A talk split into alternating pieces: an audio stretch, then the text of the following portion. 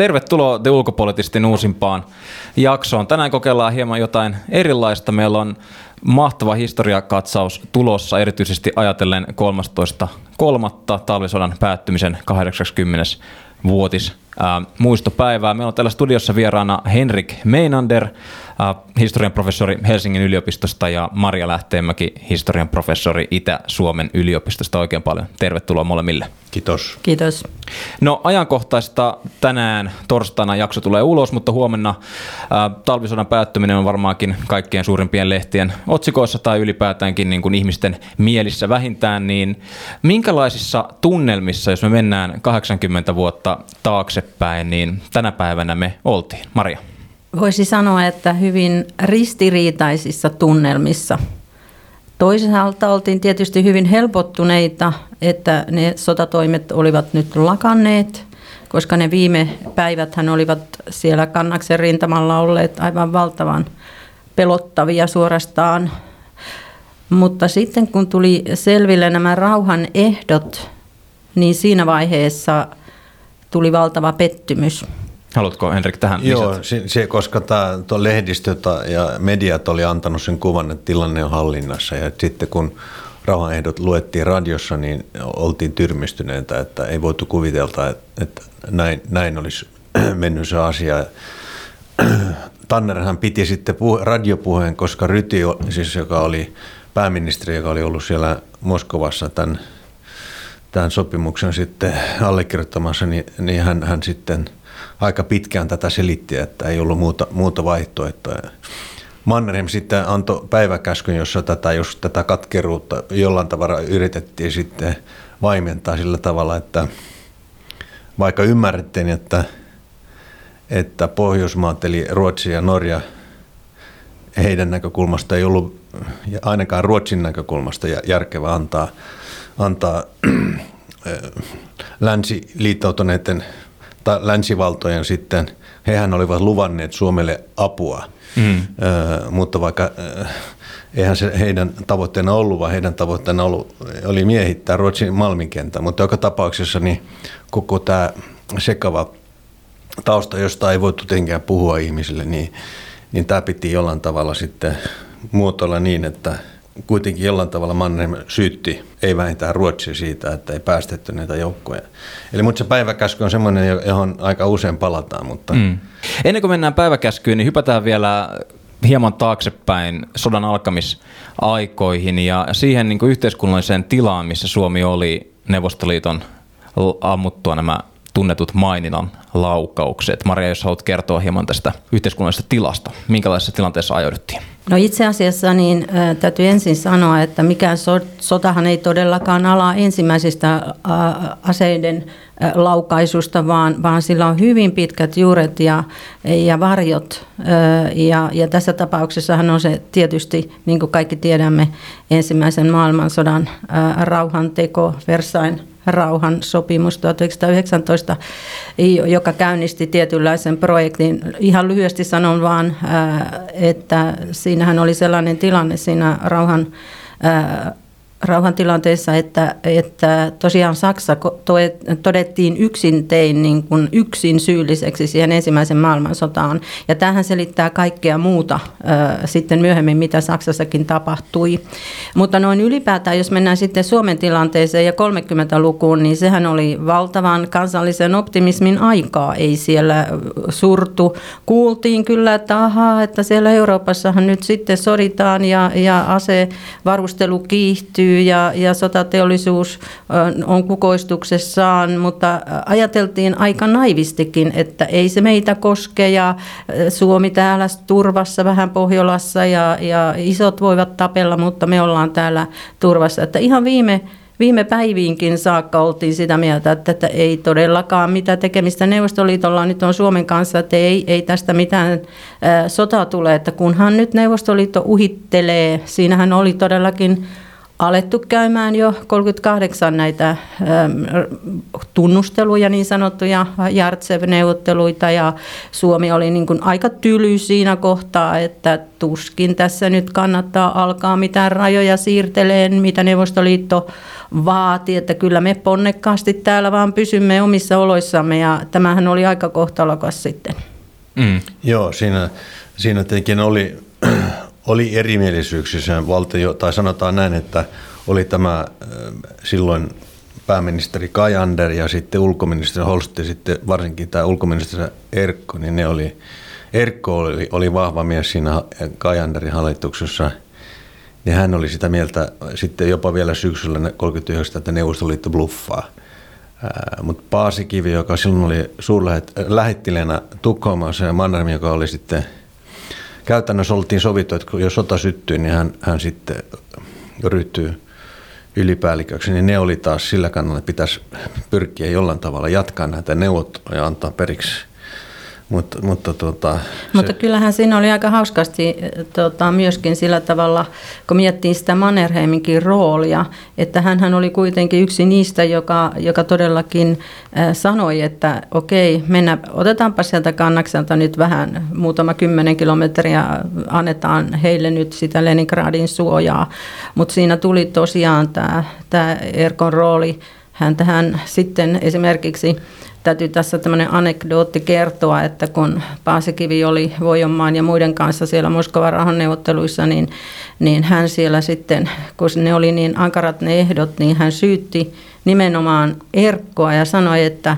että jos Erkko olisi oikea mies, hän ottaisi haulikon ja menisi metsään – että se oli niin valtava se kuohunta ja viha, mikä sitten jälkikäänteen ja syyllisten hakeminen, mitä sitten sen sodan päättyessä. Sehän kesti vain kolme ja puoli kuukautta se mm. koko sota, mutta tosin tämä neuvottelu ja muu prosessi oli paljon paljon pidempi. Vielä sanoisin tuosta 30-luvun tilanteesta Suomessa, että miten suomalaiset, monet on sanoneet, että miten suomalaiset saattoivatkin olla niin naiveja, että eivät uskoneet siihen, vaikka kaikki merkit oli nähtävissä.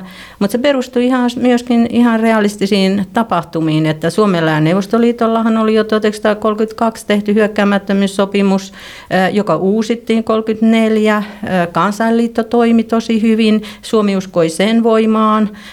Siellä oli muitakin tällaisia hyvin konkreettisia merkkejä. Suomi otti pohjoismaisen politiikan niin suunnakseen 36. Kaikki merkit olivat sellaisia, että ei tässä ole mitään hätää. Talous nousi, maatalous edistyi, sosiaaliturva kehittyi. Eli jos me olisimme eläneet sinä aikana, niin tuskin mekään oltaisiin ajateltu, että tässä nyt yhtäkkiä sitten pamahtaa päälle.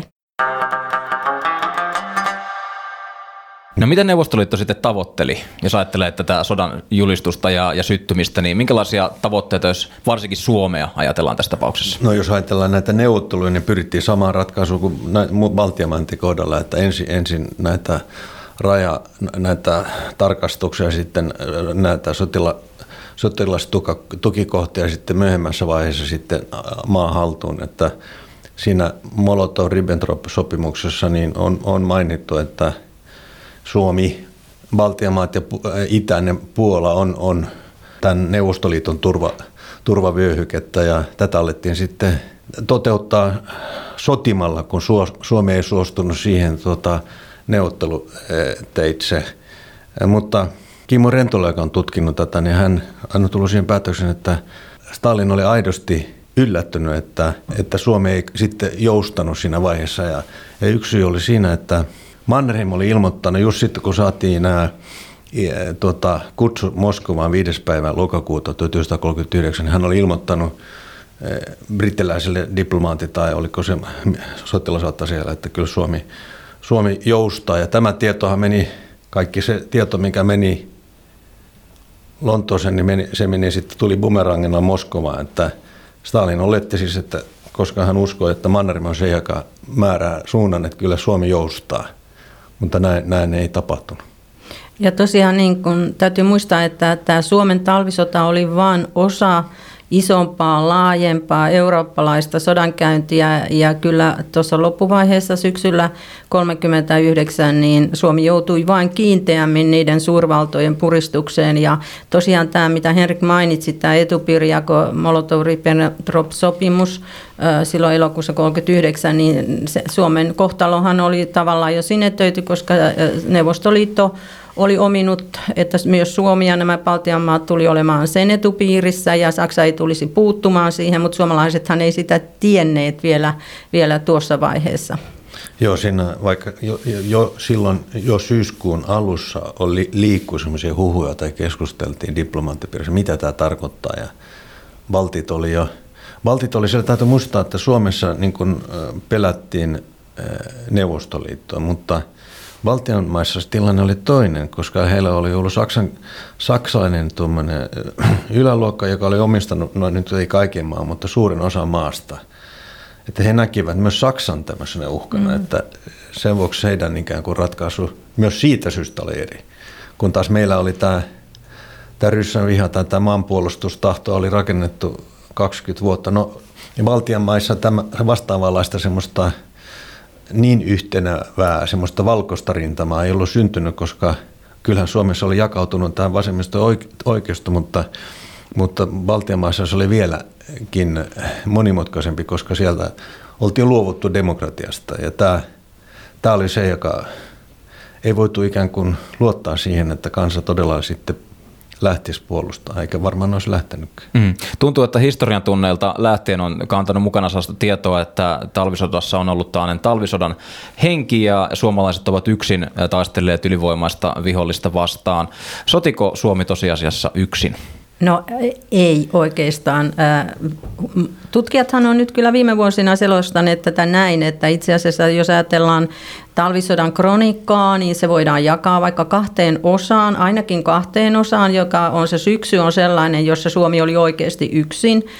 mutta sitten kun tullaan joulukuun loppupuolelle, niin siinä kohtaa alkaa tuleen esimerkiksi länsivallat, alkaa, jos puhutaan näistä arktisista pohjoisista alueista, niin ne alueet alkoivat todellakin kiinnostaa sekä brittejä että ranskalaisia ja, ja myöskin tietysti Saksa piti silmällä sitten Ruotsin malmivaroja ja Pohjois-Norjan rannikkoa ja, ja siis sillä tavalla, että siinä kohtaa nämä länsivallat tavallaan sitoo Suomen omaan puristukseen ja, ja veivät siihen aaltoliikkeeseen, että Suomelle ei tavallaan siinä vaiheessa enää, ei todellakaan enää siinä vaiheessa ollut yksin, vaan sitten se kellui siinä eurooppalaisessa prosessissa mukana.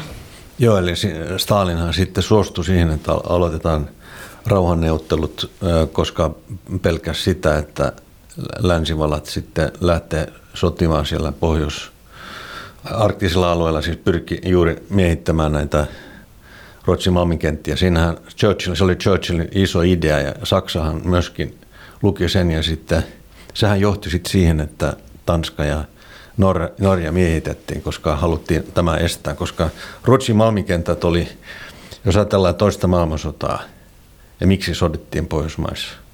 Se kaksi syytä. Ensin on Leningradin turvallisuus, sitten toinen on Ruotsin malminkenttien hallinta. No, Leningradin turvallisuus johti talvisotaan ja, ja Tanskan ja Norjan miehitys tuota, johtui siitä, että Saksa haluaa varmistaa sen, että heillä on tämä, tämä rautamalmin tuonti sieltä Ruotsissa, koska varsinkin se ensimmäisen talven, sotatalven aikana 40 prosenttia Ruotsi, äh, Saksan tästä Rautamalmin tarpeesta tuli Ruotsista. Se oli hyvin ratkaisu. Sen vuoksi nimittäin Churchill halusi katkaista sen. Mutta tähän, tähän sitten johti siihen, että Stalin suostui siihen, että, että siirrettiin niin kuin sivun tämä niin sanottu Kuusisen hallitus, Terje toki hallitus, joka oli muodostettu tämmöisenä marionettihallituksena, joka eh, neuvostohallitus sanoi, että ei, ei heidän tarvitsisi tehdä Suomen hallituksen kanssa rauhansopimusta, että on olemassa jo muodostettu jo hallitus siellä Terjoilla, mutta se siirrettiin sivuun, mutta kuitenkin Stalin sitten haluaa varmistaa sen, että, että eihän niin olostu voinut käydä, että, että ei Suomi olisi pakotettu näihin raja, raja muutoksiin. Ja sitten silloin tuli helmikuussa nämä valtavat sitten nämä keskittymät tuonne Kannakselle, jotka sitten johti tulokseen. Joo, ja varmaan, jos tuohon vielä lisää sen verran, että paitsi tämä Leningradin turvallisuus, niin kyllähän Neuvostoliitto katsoi myös Murmanin rataa ja Murmanskin kaupunkia.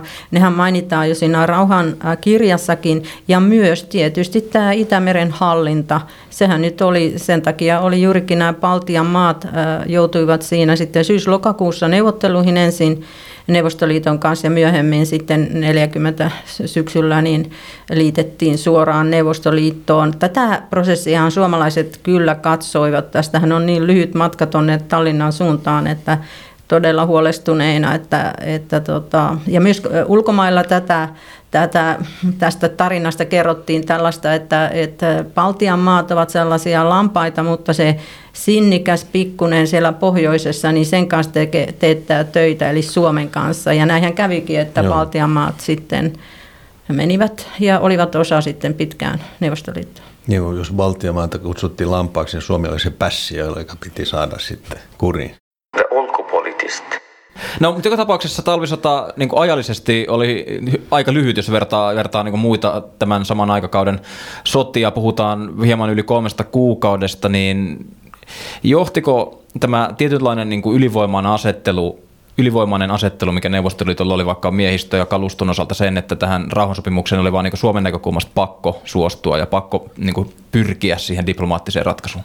Niin, se on, se on hyvä kysymys. Siinä oli jotkut, jotka oli vastaan tätä. Esimerkiksi Urho Kekkonen, kansanedustaja, joka olisi ollut ennen sotia, oli ollut sisäministerinä. Hän, hänen ja joidenkin hänen ystävien ja, ja, ja tuota, tietolähteiden perusteella niin se oli semmoisen he, heikkohermoisuutta tehtiin rauha, koska olisi tullut sitten ää, routa, olisi sitten tehty mahdottomaksi tämän motorisoidun armeijan eteneminen, mutta kyllä Lasse Laaksonen on sen esittänyt, että se oli todella rankka se tilanne siellä. Se oli ihan katkemassa. Ei ollut mitään siis. Joo, ja mäkin kun olen lukenut noita Väinö Voijomaan muistiinpanoja ja päiväkirjamerkintöjä, hän oli mukana siellä Moskovan neuvotteluissa, niin hän, he, he olivat ihan kauhuissaan siellä, siellä Moskovassa katsomassa sitä tilannetta. Ja ihan oli kysymys ihan päivistä, koska se rintama murtuu. Ja, ja sillä tavalla se oli kyllä ihan, äh, siinähän oli toki niin kuin koko ajan sellaista epämääräistä, lupailua länsimailta ja, ja Skandinaaviasta, ja, mutta esimerkiksi länsimaat – Iso-Britannia, Ranska, hehän lupasivat äh, jo kirjeitsekin jotain 50 000 miestä ja tämmöisiä isoja ja lentokoneita. Olihan toki jo aikaisemmin tullut lentokoneita jonkun verran ja ruotsalaisia vapaaehtoisjoukkoja ja näin poispäin. Mutta nyt äh, juurikin tällöin äh, maaliskuussa niin luvattiin aivan todella merkittävää tukea Suomelle ja sen takia sitä toiset alkoi jarruttaa. Mutta sitten esimerkiksi se Ranskan tuki, niin sehän luvattiin vasta niin kuin maaliskuun lopulla huhtikuussa. Ja, ja tilanne Joo. oli niin, rintama oli niin. Kaikkein vaikeinhan, itse asiassa varmaan se jo helmikuun 11. päivä se summan, tota, Karjalan kannaksella on suurin piirtein keskellä se summan kylä, niin ni, niillä tienoilla oli yksi sellainen paha taistelu, josta, josta suomalaiset joutu vetäytymään ja sitten oli tämä Viipurinlahden taistelu toinen. Toki oli näitä hohdokkaita, kun tämä ailahteli tämä mieliala, että hohdokkaita hetkiä ajatellaan vaikka Raatteen tietä, Kollaan taisteluita, ää, tota, Suomussalmi. Suomussalmi, tämän tyyppisiä ja näistähän valtavasti lietsottiin juuri se, mikä loi, niin kuin Henrik sanoi tuossa alussa, että luotiin niin ylioptimistinen kuva näistä suomalaisista, suomalaisten menestyksestä ja kaikki nämä ikävimmät jutut sitten vähän niin painettiin villasella ja varottiin, että ei, ei vaan niin kuin mielialaa niillä masenneta. Siinähän oli just se, se niin kuin outo tilanne, että näitä rauhanneuvotteluja käytiin samaan aikaan, kun sota jatkuu. Et silloin todella jotkut pärjäs siinä niin kuin hermo, ei menettänyt hermonsa, kuten Tanner oli se kaikkein kylmänpäisin siinä. Jossain määrin myös Ryti, mutta oli nämä muut ministerit, oli aika, aika kyllä sekaisin siellä hallituksessa, koska se oli ihan tuota, elämän kuoleman niin, kysymys, menetetäänkö että... koko maa? Niin. Tuleeko... Tanner sanoikin siinä jossain vaiheessa, että hei oikeasti nyt täytyy miettiä, nyt täytyy amputoida joku jalka tai käsi, jotta ei menetetä koko ruppaa, että siis nyt ollaan oikeasti niin pahassa tilanteessa. Hänhän sanotaan jo helmikuun puolella. Ja, ja kyllähän varmaan Tutkijathan on sen hyvin osoittaneet, kuinka keskeinen rooli tällä Väinö Tannerilla oli juurikin sen takia, että hän oli kokenein niistä. Että Ryti mm. oli siinä pääministerinä, mutta hän tuli Suomen Pankista, ei hänellä ollut sellaista kokemusta. Että kyllä varmaan, niin kuin Herik sanoi, niin kaikista kylmäpäisin ja johdonmukaisin poliitikko tuona aikana oli sitten tämä Tanner. Mm. No, jos puhutaan rauhansopimuksesta itsestään, niin mitäs siihen sisältyy? Minkälaisilla ehdoilla Suomi tämän sitten hyväksyi? No jos mulla on tässä edessä itse asiassa tämä rauhansopimus, niin tässähän on tota, kaiken kaikkiaan yhdeksän artiklaa, ja tämähän on aika rankka siis suomalaisten näkökulmasta, ja kaikista rankintahan tämä on tietysti ensin nämä aluemenetykset, että Suomi menetti 10 prosenttia omasta alueestaan, mutta se ei ollut ainoastaan se. Ja parhaat viljelymaat. Pa- parhaat viljelymaat. Tehtaista ja liikennekapasiteetista menetettiin 20 osaa, ja mikä oli hirveän dramaattista, oli tämä vesivoima 30 prosenttia ja vielä, vielä niin kuin pelto- ja metsäalasta noin 10 prosenttia.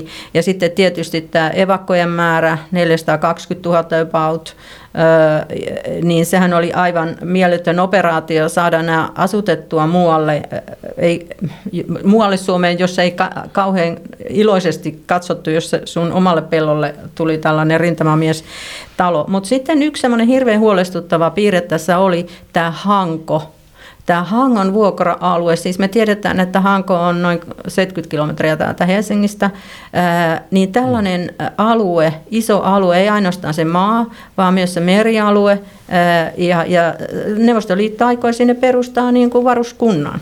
Ja, ja, ja se oli niin kuin se kaikkein pelottavin. Silloin jo sodan alussa, kun näistä neuvoteltiin näistä rajoista, niin tämähän oli ehdottomasti suomalaisille. Ei missään tapauksessa ei, ei voi tulla tämmöistä militaarikeskusta pääkaupungin viereen. Hmm. Ja sitten jos puhutaan näistä arktisista alueista, niin Petsamo ikään kuin lohdutuksena sitten Neuvostoliitto antoi, sehän oli vallannut jotain Petsamo, Petsamo kokonaan, mutta palautti sen Suomelle, mutta otti vaan sen Kalastajasaarennon itäosaan sieltä sitten, mutta siihenkin liittyy sellainen seikka, että sinne ei suomalaiset saanut mitään militaarikalustoa viedä. Ei lentokoneita, ei laivoja. Ja, ja, ja sitten venäläisillä oli kauttakulku lupa Norjaan ja Ruotsiin. Ja, ja sitten vielä oli tämä rata, joka olisi halkaissut koko Lapin, siis Kemijärveltä e, Tornioon Ruotsiin ja Kemijärveltä tuonne Venäjälle Neuvostoliittoon rajan taakse Kantalahteen, niin sehän nyt kun ajattelee myöhempiä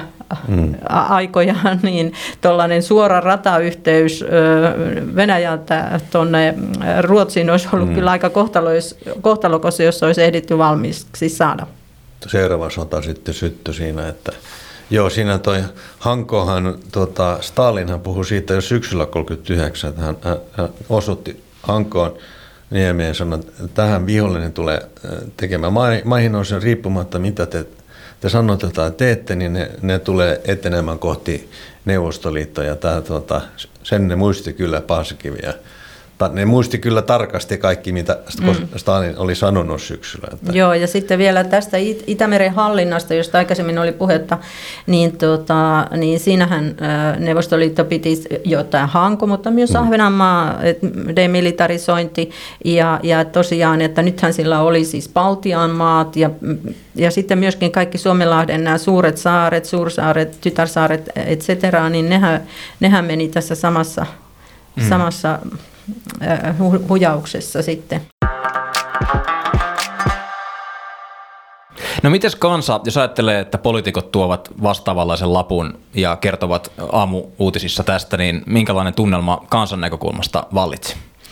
Niin siinähän oli, sitten pyrittiin seuraamaan tätä, tätä tuota, mikä olisi mieliala, että valtiovaltahan koko ajan sitten, sitten jatkosodassa vielä enemmän valtion tiedotustoimiston koko ajan, siis mitä kotirintamalla mietitään ja aika nopeasti sitten se alkoi hajoamaan se, se niin sanottu talvisodan henki, koska tämä pikalaki, niin joka, sehän olisi johtanut siihen, jos se olisi toteutettu, no se, sehän toteutettiin sitten jatkosodan aikana, että, että, että Pika-asutuslaki. Niin, joo, joo. että, että tuota, muualla Suomessa asuvat tai maata omistavat maanviljelijät joutuvat luopumaan osittain maasta ja sehän ei teke, tehnyt ketään kovin iloiseksi. Ryti, joka silloin oli pääministeri, sanoi, että laki ei tätä velvoita, mutta, mutta moraalinen ikään kuin oikeus on se, että heille pitää saada korvaavaa maata. Ja oikeastaan tämähän on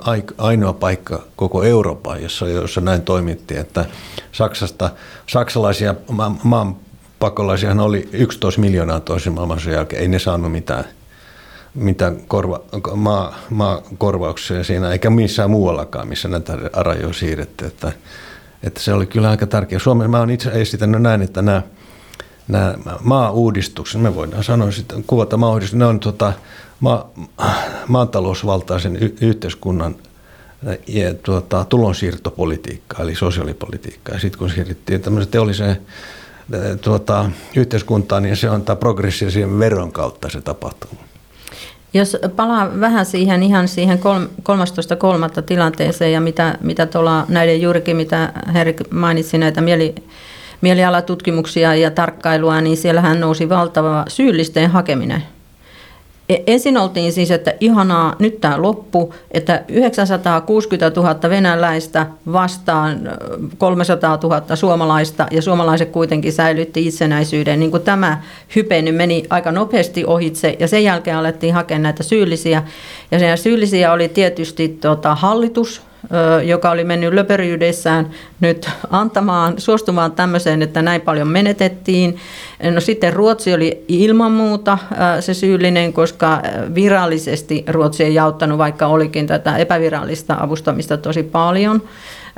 Ja sitten Saksaa syyllistettiin myös, koska mm. oli nähty ikään kuin oli nähty tai ainakin huhuttiin, että saksalaisia sotilaita oli Venäjän armeijassa ja, ja suomalaiset ajattelivat, että tässä ollaan niin kuin taistellaan kahta suurvaltaa vastaan. Sitten, äh, sitten tota, mitäs muita siellä sitten? Sitten oli suomenruotsalainen tota, rykmentti, joka oli summan rintamalla, joka, joka heitä syyllistettiin sit siitä, että se murtu. Mun jälkeenpäin esimerkiksi kenraali äh, Ökvis sanoi, että ei, ei kuollut sotilas voi puolustaa, koska nämä, nämä, tuota, nämä kaatuneiden määrät oli valtavat siellä. Ja se ei yksinkertaisesti johtu siitä, että ne sotilaat, ei ne, ei ne pelkuruuttaan antanut periksi, vaan että ne, ne kaatu.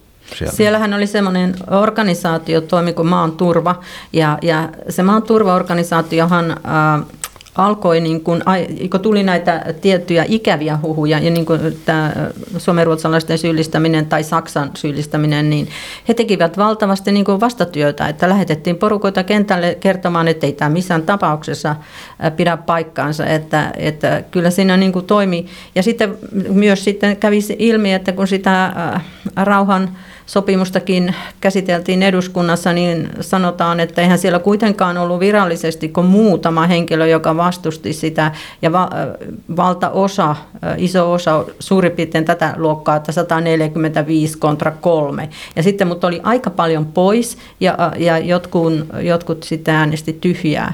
Että kun tämmöisiä faktatietoja tuli, niin se tilanne sitten niin raihoitti, ja ihmiset hmm. kiinnitti huomiota juurikin näihin maakysymyksiin, ja tuleeko mun pellolle joku vai ei, että se arkipäiväistyi sitten se. Ja sitten alkaa tapahtua Euroopassa ja Saksan tämä, tämä tuota, tämä hyökkäys siinä länsirintamallahan se eteni juuri sitten, ja varsinkin sitten niin, sitten tuli huhtikuun alussa Tanskan ja Norjan miehitykset ja ne, ne tuota, sitten jo alkoi suhteuttaa koko tätä, tätä asiaa ja, ja Aika hyvinhän nopeasti kuitenkin siis tämä tämä suhtautuminen saksalaisiin niin kuin aika nopeasti mun mielestä muuttui, mm. niin kuin ajatellaan tätä lopputilannetta ja sitten yhtäkkiä. Että kyllä mä näen siinä, että oltiin tosi realisteja ja sitten varsinkin kun Saksasta, kansallissosialistisesta sosialistisesta Saksasta tuli meidän naapurimaa tuolla pohjoisilla alueilla, niin sittenhän mm. se ja ne yhteydenpidot alkoi heti välittömästi, Joo. vierailut, mm. etc. Siinähän oli, Heikki Ylikangas on esittänyt sen teesin, että Suomi valitsi Saksan tien jo talvisodan lopussa, koska saatiin Saksa, Saksasta tietoa, että jos Suomi nyt no, nopeasti solmii rauhan, niin sitten kun tulee tämä lopullinen ratkaisu, niin Suomi saadaan maat takaisin. Göring oli tämän ilmoittanut Kivimäen kautta, joka oli silloin Suomen lähettiläs siellä. Mutta tuota, Mun itse, mielestä, niin. itse on sitä mieltä, että, että Ryti käytti tätä argumenttia hyväkseen hallituksessa, jotta saisi nämä ministerit tämän, tämän rauhan sopimuksen taakse, mutta miten paljon voitin yksinkertaisesti mä en oikein usko, että voittiin kovin paljon niin kuin luottaa Saksaan, koska Saksahan oli syksyllä 39 tota, vakuuttanut, että ei mitään sotaa, että kaikki on, on kunnossa ja sitten yhtäkkiä Neuvostoliitto hyökkäsi, että, mutta sitten keväällä ja kesällä 40 tilanne vähitellen muuttui. Et siinä oli sitten tota, heinäkuussa No sitten tulee nämä kauttakulut. Mutta tuosta vielä, että minkä takia Stalin sitten halusi tehdä rauhaa, niin täytyy ottaa huomioon taas tämä niin eurooppalainen kokonai, kokonaistilanne, että siellä Pakussa ja Etelä-Venäjällä hän alkoi olla niin paljon levottomuuksia, että Stalinille tuli kiire rauhoittaa tätä pohjoista rintamaa. Joo, siinähän oli yksi huhu, johon tuota, Stalin todella uskoi, että tämä, tämä brittien ja ranskalaisten äh, tota, hyökkäys tuonne Pohjois-Ruotsi oli vain yksi operaatio. Toinen on pommittanut Bakun näitä öljykenttiä. Ja tämä oli, tämä oli väärä tieto ja se johti sitten siihen, että Stalin ei luottanut omi, omiin vakojensa Iso-Britanniassa tai siinä hallituksessa, kun tuli sitten nämä viestit siitä, että Saksa valmistautuu sotaan keväällä ja, ja alkukesänä, niin Stalin ei silloin luottanut siihen. Ja aika jännää on, että mun mielestä ei vielä oikein ole perusteellisesti selvitetty sitäkään, kun tiedetään, että 1937-1938 nämä valtavat puhdistukset, joissa Stalin tapatti omia kenraaleita parasta aineesta, että miten se vaikutti siihen sitten neuvostoarmeijan kykyyn ja haluun. Ja mehän tiedetään, että esimerkiksi näitä kun tappioita ajatellaan, niin nehän oli aivan järjettömän mm. suuria. Siis nämä, ne ei välittänyt yhtään niin ihmisistä, että niitähän kaatui kuin heinää, että, mm. että että sillä massalla yritettiin korvata sitä taitoa. Yeah. Tähän jakson loppuun olisi mielenkiintoista kuulla tästä väliajasta, mikä oli talvisodan päättymisen ja sitten jatkosodan alun välissä. Niin miten suomalainen yhteiskunta, ehtikö se eheytyä laisinkaan vai mentiinkö niin sanotusti samalla höyryillä sitten seuraavaan konfliktiin? No se, se oli se eri vaiheita siinä, että syksyllä 40 jotenkin olet jopa ihan kansanmies tai kansa alkoi ymmärtää, jotain on muuttumassa siinä suomalais-saksalaisessa tässä suhteessa, koska Saksan kautta kulku, nämä tuota, joukot voittiin yhtäkkiä syyskuussa, näitä joukkoja alettiin niin siirtämään Suomen kautta. Ja, ja sitten oli urheilu- ja kulttuuriyhteistyötä. Ja, ja, ja Suomellahan oli yksi valttikortti kädessä ja se oli Petsamo. Saksalle se oli erittäin tärkeää se, että, Spetsamo, että Neuvostoliitto ei saa Petsamo haltuunsa. Ja tätä Suomi käytti hyväksi. Ja, ja sitten tota, kevät-talvella 41 sitten tota, täysin niin kuin, kieltäytyi sitten neuvottelemasta siitä tai antamaan periksi siinä. Ja siinä vaiheessa alettiin jo valmistautumaan sotaan, että joulukuussa 40 niin tuli Hitleriltä tarjosta, että Suomen ainoa vaihtoehto, että jos haluatte säilyä hengissä, että liitytte mukaan tähän sotaan, ja Suomi suostui siihen. Mutta se täytyy muistaa, että se oli hyvin pieni piiri, että se oli Mannerheim ja Rytti ja Witting, joka silloin oli ulkoministeri. Ja siis ei kaikki ministerit ollenkaan, se sosiaalidemokraattiset ministerit ei, ei, ei siitä juuri mitään kuulu, paitsi teki Tanner. Joo, to, mä, mä oon tutkinut itse tota Lapin tilannetta ää, ja niitä mielipidemittauksia tai arvioita, kun saksalaisia alkoi ilmaantua siinä syksyllä 40, että tulee tämä niin sanottu kauttakulku niin kyllähän siellä oli valtaosa lappilaisista ihmisistä oli niin kuin mielissään, kun niitä saksalaisia alkoi sitä jäämerentietä pahtaa niin kuin Kemistä ja Oulusta ja muualta rannikko kaupungeista läpi Lapin sinne Petsamoon.